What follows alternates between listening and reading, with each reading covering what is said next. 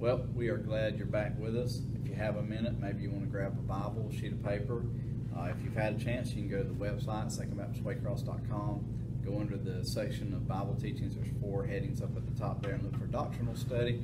And you can print out the notes that uh, Clint and I have posted for this or look at them on your phone or whatever. They're in PDF form there on the website. So today we're going to talk about three topics. Um, once again, we're using Herschel Hobbs' book, Fundamentals of Christianity, and uh, it's easily available on Amazon for three or four dollars uh, if you'd like to get a copy. And if you're interested and you want to know what makes Baptists distinct, and you want to hear it from somebody who uh, really was just trying to present it, and it, it's amazing because it was 60 years ago, um, but still extremely relevant to, Yeah. to us today.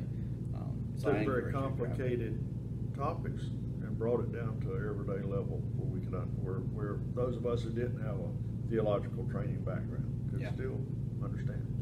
Yeah, so it's, it's a wonderful book, and, and I, I told Clinton this yesterday, I might, or last week, I even may have said it on the video, but I was a little timid about, about using the book, um, because, of, you know, some Baptists are a little more, uh, antagonistic than others, and I've been pleasantly surprised by the way, uh, he's presented here. So we're gonna look at three things today, three different doctrines that are, are fundamental to our beliefs as Baptists, and they're the doctrine of God, God the Father, God the Son, Jesus, and the Holy Spirit. So you're with me for the first two, and Clint will chime in as we go, and then Clint's going to cover uh, the Holy Spirit. It's interesting because today we're actually talking about the Trinity, um, the God in one, although we're not going to, you know, especially approach that doctrine. One of the things that Mr. Hobbs said as he began on his chapter on God was this. He said, The Bible does not argue the existence of God, it only declares his will and purpose.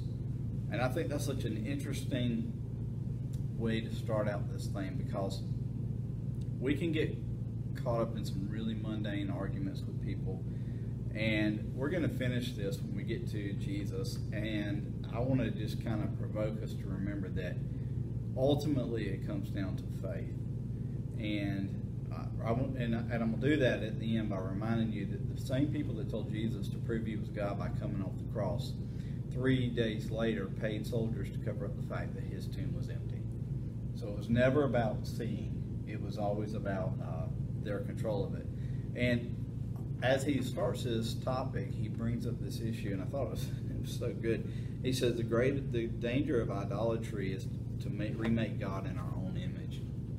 Now, I grew up in a church. My father was a pastor. I've been in church my entire life, and I've always heard that in a negative way. That you know we remake God in our own image. He's very lenient. He's very whatever. But we also remake God in our own image in the sense that maybe he's a rule follower, he's strong-willed or self-made. These idealistic things that maybe we get about ourselves. And so, I wanted us to think about it that way um, as well, to, that we can remake God in our own image in, in a way that, that serves us. So, uh, we're going to look at names of God, and he covers a couple pages with this. And uh, as we did so, I want to ask this question Have you ever given consideration to where the names of God came from? Uh, did God name himself? Um, we actually do know that when Moses was speaking to God in the wilderness, that God, Moses said, Tell me who you are. And God's response was, I am that I am. Uh, and tell him, I am has sent you. And we'll look at that a little bit more later. But the names of God, and Mr. Hobbs has broken into three different uh, sections here, but the names of God were given to him by people who experienced him, who knew him, who wrote about him. And so there's general names, there's Elohim, uh, and these are just names that reference a, a most high being, a, a great being, the one who is on high. And essentially, there's so many observations of this in the Old Testament, but these tell us that there is a God. And like he said at the beginning, the Bible doesn't argue the existence of God, it only declares his will and purpose. But then you get into the more relational names. And this is so key for us to remember, remind ourselves of this.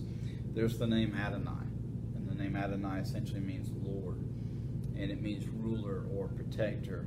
And once you get into that, you find out now, oh, these people are writing about someone they knew on a relational basis. And- remember, the names of God didn't just come out of thin air; they had a purpose, they had a meaning uh, behind them. Uh, when you get into the relational names for the children of Israel, it became Yahweh or Jehovah. And this is a, and the interesting thing about that is now you move from a, a Lord to a knowable relational. And so when the Jews spoke of Yahweh, they spoke of the God who parted the Red Sea. They spoke of the God who provided man in the wilderness. They spoke of the God who spoke to Jacob in his dream. They spoke to the God who wrestled with Jacob uh, when he was going back to face his brother and his father. And so we're, we're seeing a progression in the names here that, that we find out that God is knowable and he is a relational being. Which, by the way, is why when God gives the, the Ten Commandments to Moses, he says, You shall not take my name in vain. Um, because he is not some being somewhere. He is God who is present. He is God who is knowable. He is God who is relational. Yeah. And I thought of an illustration of that. Uh, I'm, I'm, a sports fan. I like watching and enjoying sports. And I've often sat there in the stands and said, why did that coach make that call? Or watched on the TV or whatever. And, you know, why did the player do that? But you know what you wouldn't do? If you were sitting next to the coach's family, you wouldn't say that. If you were sitting next to the player's family, you probably wouldn't say that. And the reason being is is now you have a relationship with that person. And so when Jesus when God says to Moses, You shall not take my name in vain, he is pointing to the fact that he is present with them and that he is a knowable relational God. And I thought it was interesting. I, I want to break in here as a retired school teacher. Um, I had a real problem with students who learn from television and sometimes from home, I guess, to shout God's name out every time they got upset about something, you know. But they weren't talking to God. They were using it almost as a swear word. Mm-hmm. And it's a very, and, and I would ask those kids, I'd say, rather than shout my God, why don't you shout my in the name of your mama? And they would say, oh no, I can't do that. Said, right. It's disrespectful. so why are you shouting God's name? Now, now I know as a school teacher you're not supposed to talk about religion, but I just couldn't be quiet on that. And uh, and and that's something that we parents and grandparents need to think about in our family life. That you know, uh, a lot of us probably don't use that, but our kids are getting it off television, they're getting it at school and a lot of other places. We need to sit down with our kids and explain this is why we don't do that. You know, it's not that you're going to die and go to hell, but you need to understand respect for God. And, and these names showed respect for God and, and the things that He did for people. So I'm just throwing that in there. I, I, that's a pet peeve, I guess. well, I mean, you get into this relational side of God, and, and that is the point of this whole of his of this doctrine that he's you know trying to expose to us here is that God is not somewhere you know, as the song says, somewhere out there. I mean, right. He is present. And so when you call His name, you are literally calling the name of someone, like he was saying, in the room or that you're relationally close to. Um, and, and so it, it, it, reveals when we do this, we talked about this some last week, it reveals when we do this, we have a very dualistic view of God a lot of times. We don't really see Him as, as a present being. Right. And that, that's a struggle for us. it does, and and back, and I thought of this when Daniel first started talking about uh, how people, you know, uh, think of God and names of God and all that. A psychologist, a Christian psychologist, a long time ago said that for many people, and I guess I think he's talking about people who are early on in their knowledge of who God is as, as their Savior and all. He said uh, they often tend to look at God like they looked at their father which if they had a loving father, that's great, I guess. But if their father was uh, overly strict or maybe even abusive, then their their view of God is this harsh, judgmental, whatever. And now they, they get past that if they continue to walk with the Lord. But I think it's important for us to understand we don't all start at the same place in how we view God. And these names, as we study them, help us to see the, a little more of the complete picture of who God is. Yeah, and, and, let me just give you just I'm just going to read a few of them here, but I'm going to spend any time discussing them because you know we could spend a long time. But you know the word Jehovah, the the Hebrews knew him as Jehovah, which meant God is present. Okay, God the provider. But then they used words. They added words to it, Jehovah Sabaoth. He's the, the host of armies. So they literally believed in the God who protected their armies. Okay? Well, what would we say today? God the financial planner. You know, that that's a little bit of a stretch for us as, as westernized Yeah.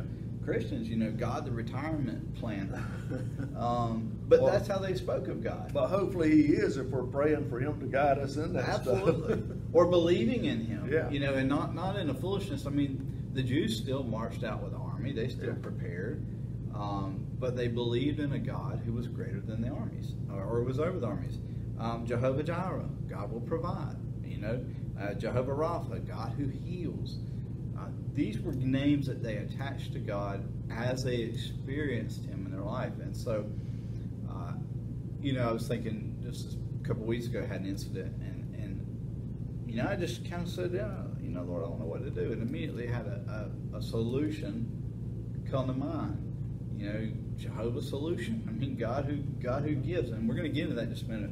And so I want to move on so that uh, we get into this. But there are seven things that uh, Mr. uh, Herschel Hobbs lists as revealing seven things that we know about God.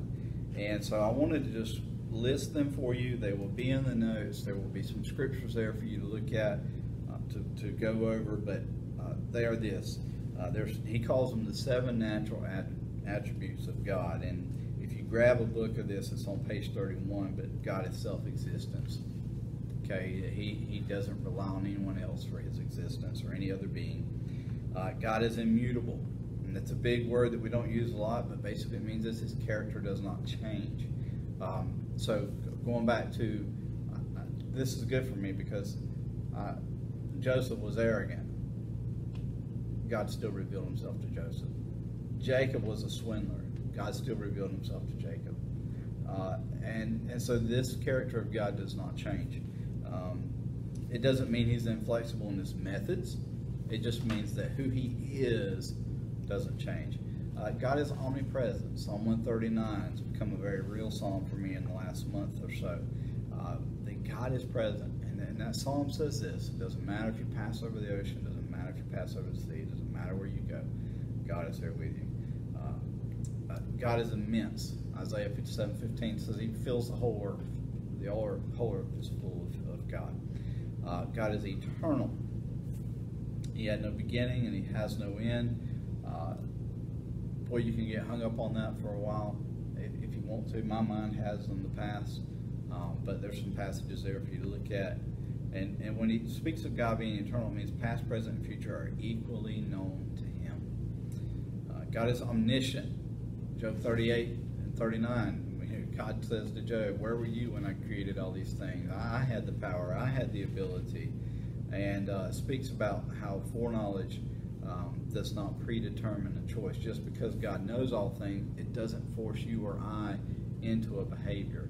Uh, and that's something that we need to remember. And by the way, I have, I have a quote from C.S. Lewis there.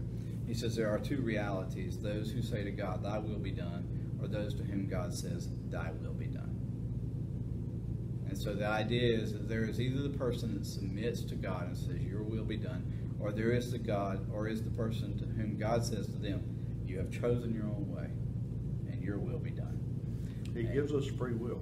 Yeah, I, I, and we can get way off on that, but when you choose to believe that God has restricted us, then we get away from the entirety of what Scripture reveals about God's love for mankind and how He desires for mankind to choose Him. That we're made to reflect His glory. Uh, God is omnipotent. He can do anything that, that is not inconsistent with His character. It means He's all powerful, but there are things He cannot do because He will not do them. Uh, so those are seven of the what he calls the natural attributes of God. But then he gets into the moral attributes of God, and I thought this was so interesting. So I'm going to read one of his statements here. And the four moral attributes are holy, righteous, love, and truth. Um, but I want to read something here. It talks about God is holy. He says this Holiness is God's supreme moral excellence. And he goes on to talk about God's moral excellence. But then he says this the word holy comes from a root word which means to cut off, to separate, and hence to exalt. Thus, it speaks of a God as separated from or exalted above other things. The word originally contained no moral meaning. We use the word holiness a lot of times in our life to describe things that we are doing and things that we are attempting to do. But the original meaning of the word holy was mean he was completely separate.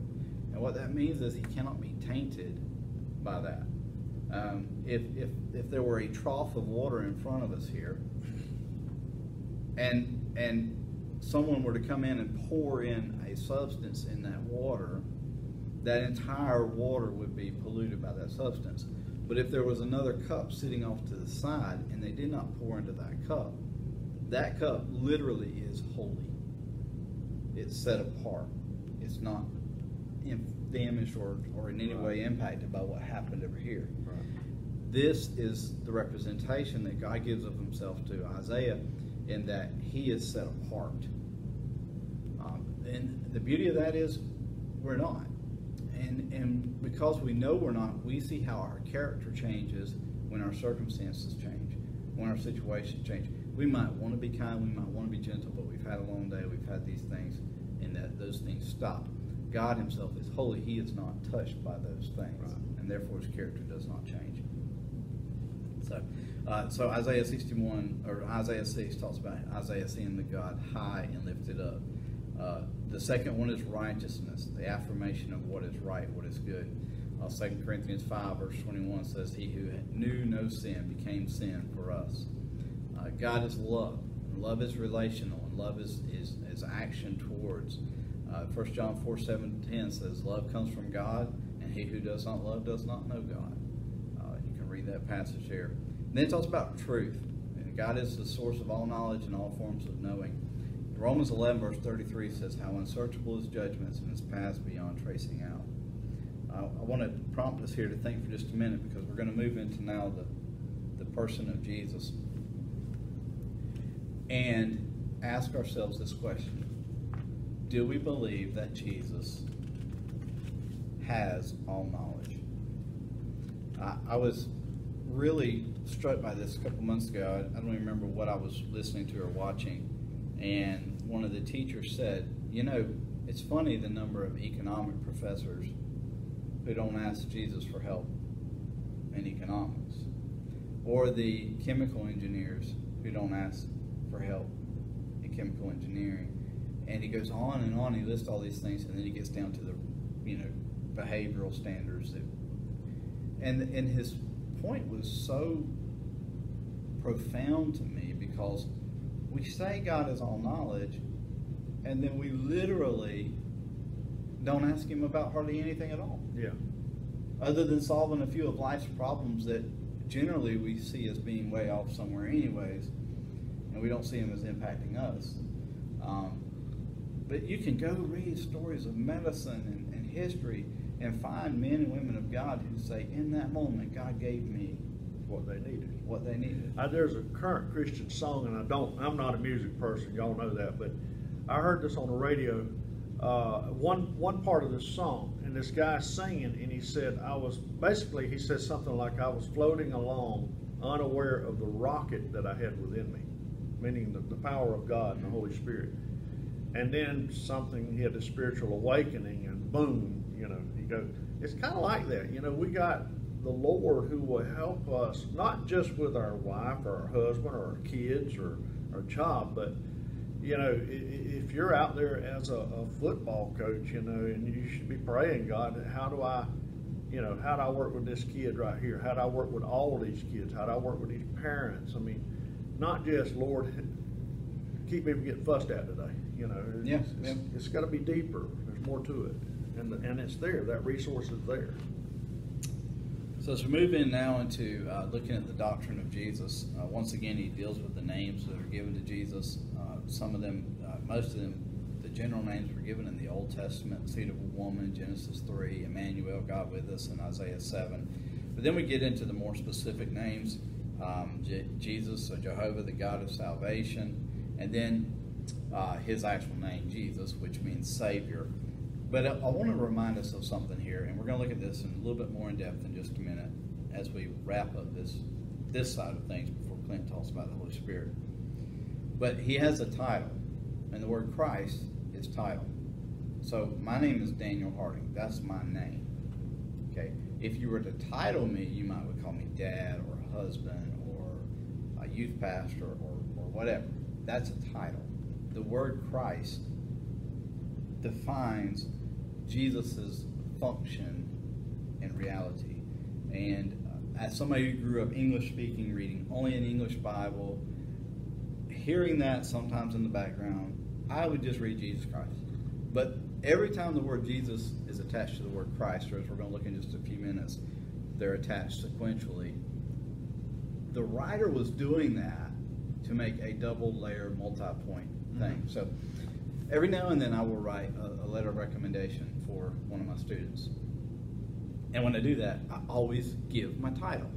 I always give my title and my function that I knew the student and the role I knew them in. Because that attaches the credence Yeah. for the reason why I'm the one writing the letter.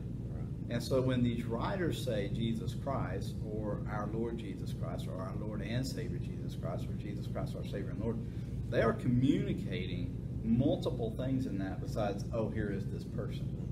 And so we'll look at that more in There may have been, and I, I have read this somewhere in the past, a way of writing or saying that that may have been slightly more accurate is Jesus the Christ. Mhm. You know, because what you're saying, he was Jesus. Christ is the deeper meaning. You know, the, the word that goes there. Yeah, and the word Christ literally means the Messiah, Right, and that's what I was the trying. anointed one, the one who is coming. The, the one. Yeah. Um, and I don't want to dive into Greek because uh, last time I messed with Greek was about 24 years ago. My dad had this crazy idea I was going to be a pastor, but um, look how that worked out. But anyways, the, articles that we use, A, N, and D, that I, if I'm right, they don't have that in their in their language. so when right. it's Jesus Christ, it Right. means Jesus. You could very easily interpret it as Jesus the Christ. Um, so, and I want to give you a couple examples of that. 1 Corinthians 16, 22 refers to our Lord Jesus Christ. And when the when the apostle Paul was writing that, I want us to think of it this way, if we read it this way. The God we reverence and know, Jesus, the man we all knew and know as our personal Savior, the one we know to be the Messiah, God's anointed.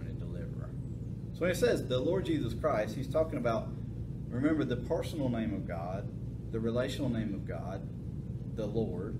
Then he talks about Jesus, this actual human being who, who lived, walked, was crucified, was rose from the, rose from the dead.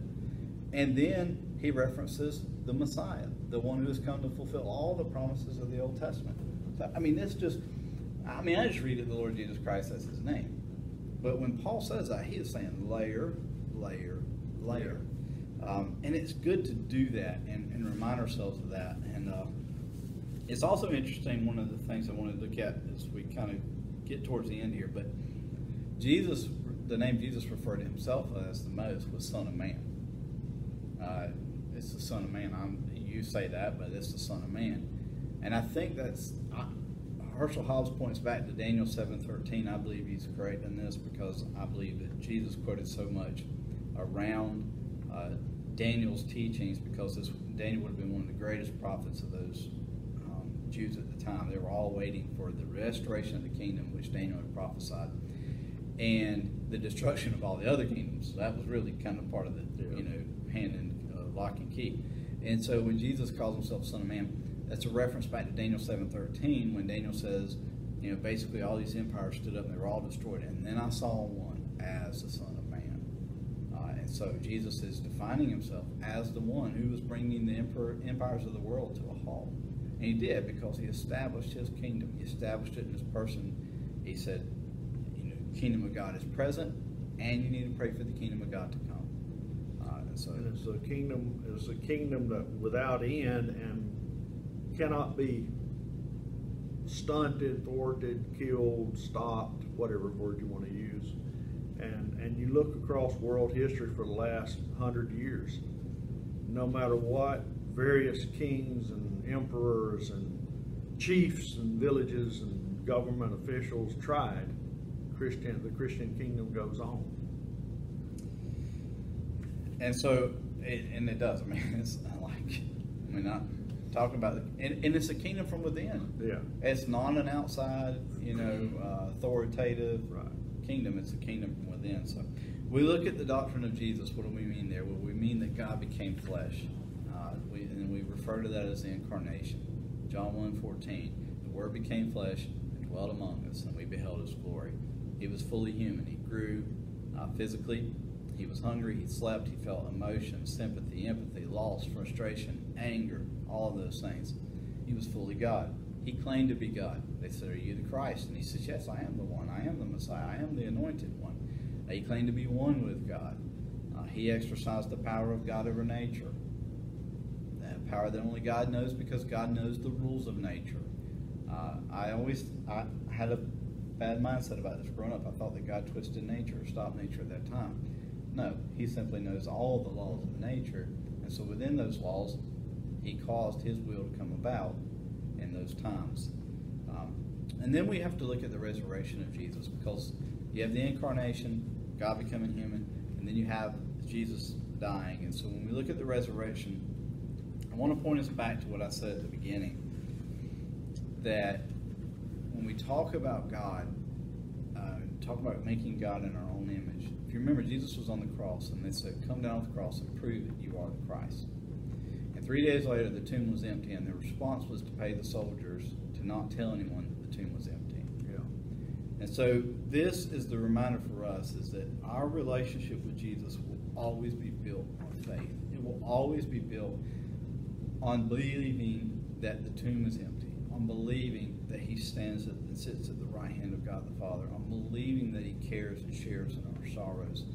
Um, and this isn't some theoretical belief. It's it's waking up and putting one foot in front of the other.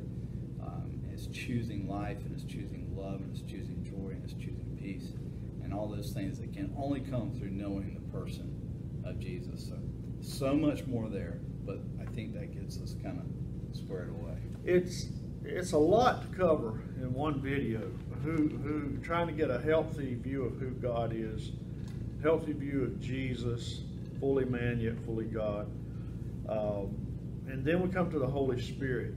And uh, I've taught the doctrine of Holy Spirit before, and the time I taught it before, it was a whole book about this thick, and it took about a week. And uh, and there's no way we can cover everything here on either any one of these three parts of the Godhead. Uh, we just not gonna get it all in. We could, I mean, they do whole seminary courses on this stuff. Oh yeah. So, but uh, John 16, if you have your Bible and want to look, uh, talking about the Holy Spirit, John 16, Jesus is talking, and uh, he talks about to the disciples about the coming of the the Holy Spirit or the Comforter, and and uh, some of the things that he will do. And uh, I know we're what 35 minutes or so into this video, and you know Probably 25. 25 you're going to edit some? Yeah. okay good. Uh, it, it, it'll it'll help your your ability to sit and listen if he edits. Uh, but want, first thing on the holy spirit. The holy spirit is not an it. He he he is a person. And uh, he's real. He's active uh, he's been here from the beginning. Go back to the creation story. He was there. All right. He's all the way through Scripture. But a lot of people, uh, they almost view it like the Star Wars Force. You know, Mhm. the Force will be with you. You know. Uh, it, and, and and he's a he's a person. Now we as believers, when we come to Christ, the Holy Spirit indwells us, guides us, and does a ton of other stuff. And I want to look at this. He does the work of a person, though, and and in the book, I forgot to put page numbers here, but um, starting in the fifties in this book, uh, 52, I fif- 51, 52, the Holy Spirit section. You can go through some of that. Uh, I want to tell you, some of you, I know you have a bunch of different Bibles in your home. If any of you have that Bible, the ver- the study version called the Open Bible, that had those uh, 15, I think, lessons in between the Old and New Testament, there's a great one in there on the Holy Spirit. So if you have that, check that out too. The Holy Spirit does the work of a person. Look, this sounds like a person. Now look at this. He testifies, he reproves, he comforts, guides, strives, and helps. All right? That's what a person would do. And so that's how you need to view the Holy Spirit. Now, one of his primary roles is that of a comforter, and Jesus said that. He said, I'm going to send you the comforter. He knew these guys were about to face an awful time. But there's a lot more to it than that. Um, he's called our advocate, okay? But Jesus is also called our advocate. And so it's kind of, a, and I, I drew a diagram once. I think I was working with youth at the time. Well, a little stick figure down here for us. And up here there was a God symbol. And, you know, you got us praying to God in the name of Jesus Christ. So there's a Jesus right there. Turning, looking at the Father and say, saying, Father, this one belongs to, to us, you know. But the other way, God speaking to our hearts through the Holy Spirit. So you've got one advocating one way, one advocating the other way. And it's a complete and healthy picture of how that relationship works. It's overly simplistic, I know, but it, it Yeah, does work. no, uh, the Holy Spirit's, uh, I think one of the greatest things the Holy Spirit does is the regeneration of men. He, he, in John 3, let's go there. Yep. John 3, 5 and 6. Um,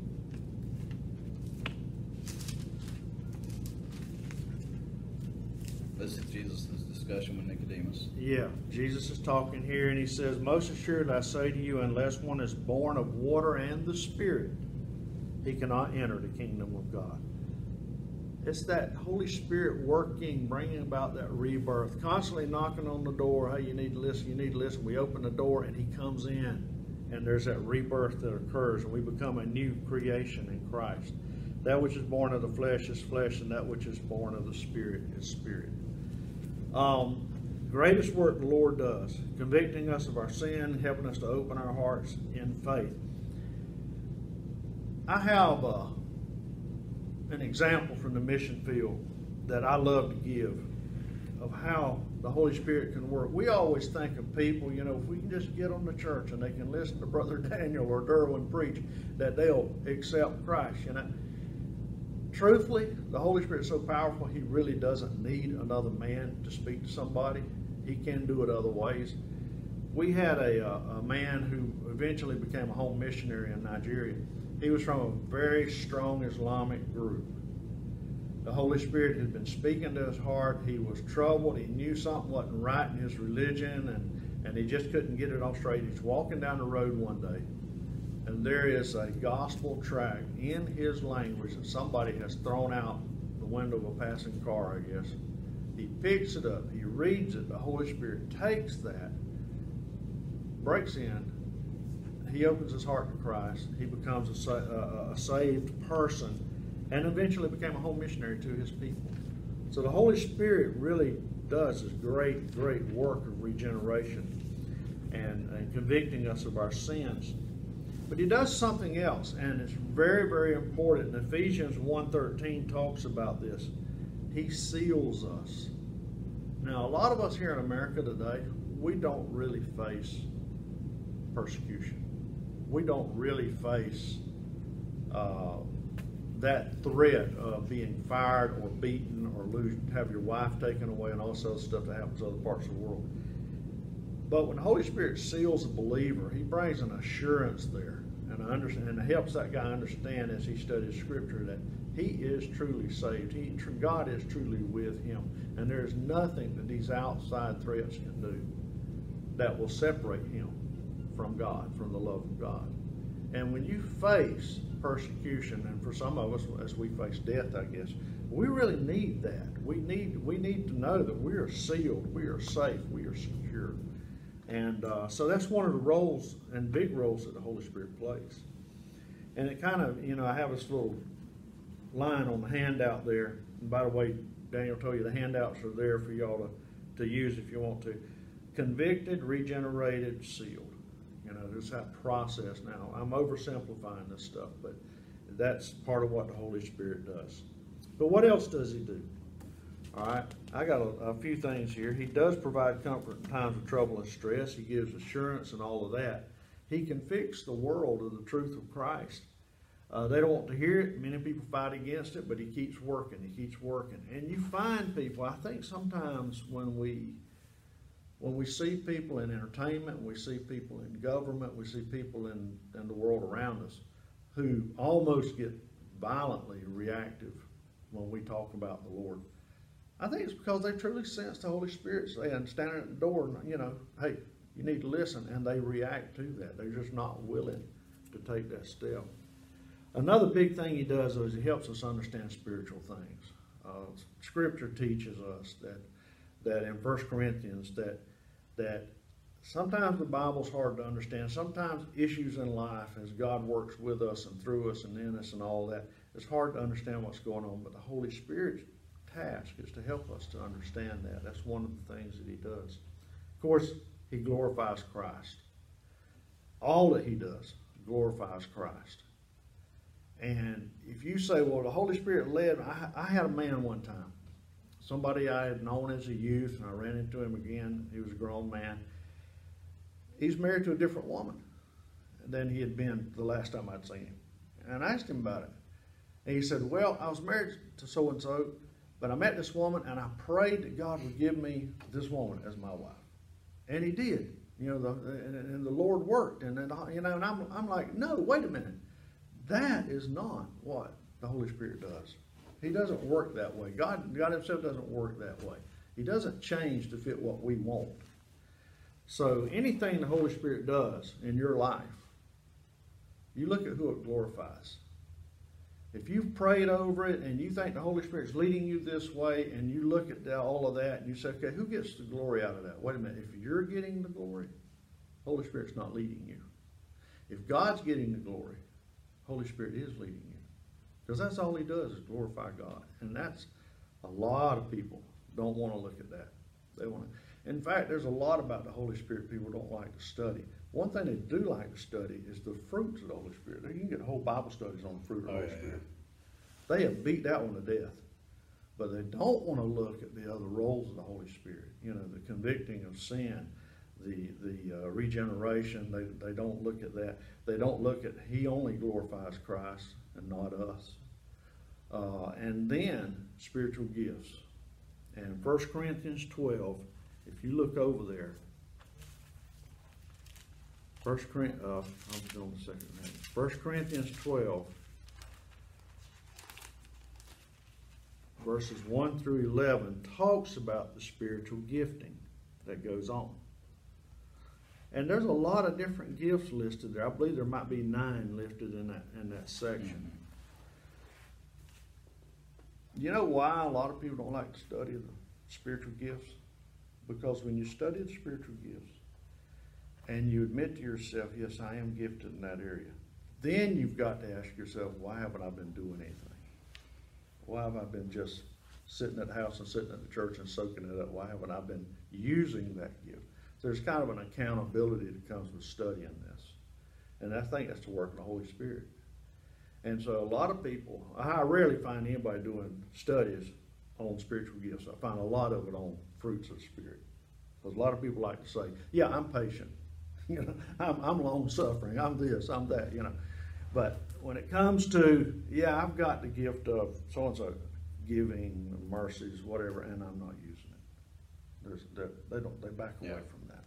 So I've, I've kind of sped through a lot of stuff, but I'm really time conscious and I don't want to cause a problem with time. Well, I want to go back to something. Yeah, go ahead. One of the things you mentioned earlier was that a lot of times we think that, you know, if we can get somebody physically present in a particular service or whatever, and I'm not saying at times that doesn't matter. I mean, because God may put a burden on your heart for this Mhm. person, this place, and this time. Yeah. Um, but uh, you talked about how you know a man walking in the street finds a track, etc. Paul talks about that, and he talks about it. And uh, Christy and I actually taught on this this past week, talking about uh, sharing Christ with others, uh, and we refer to it as the doctrine of reconciliation.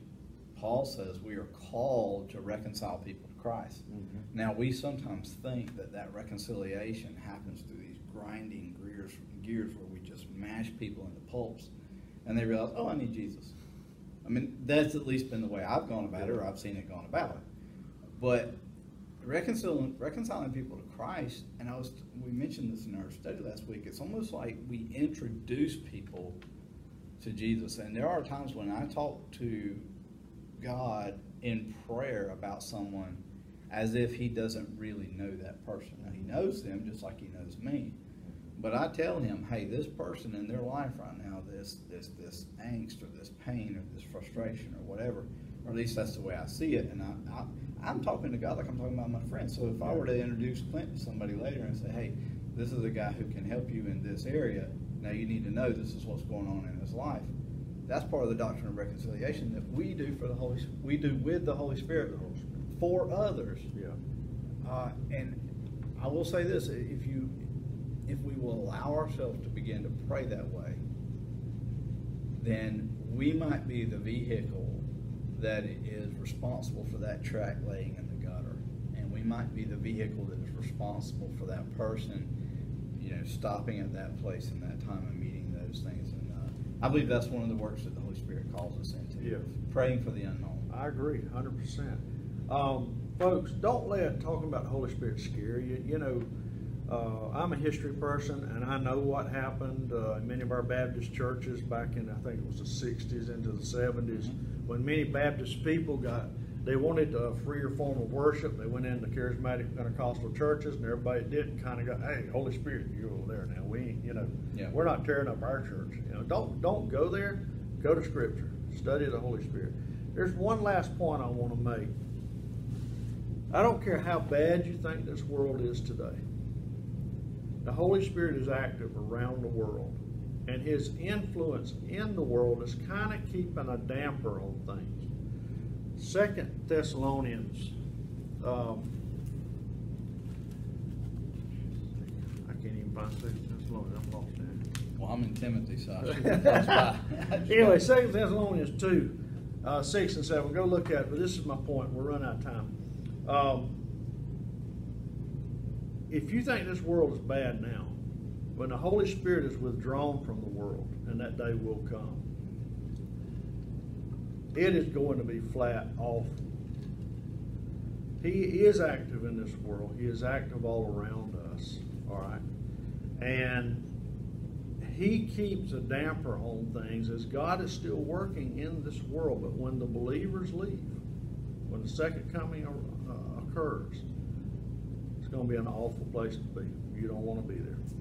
You go study it and look at it yourself. Um, on the fruit of the, of the Spirit, uh, there in Galatians 5, if you go look at that, um, it is important. I didn't mean to make it sound like it wasn't important, but there's a lot more to study about the Holy Spirit than just the fruit of the Spirit. Um, there's there are nine fruits I think listed there. Three of them talk about uh, the inner workings and our relationship with God. Three that talk about we relate to other people because of the first three. The second three are affected by that.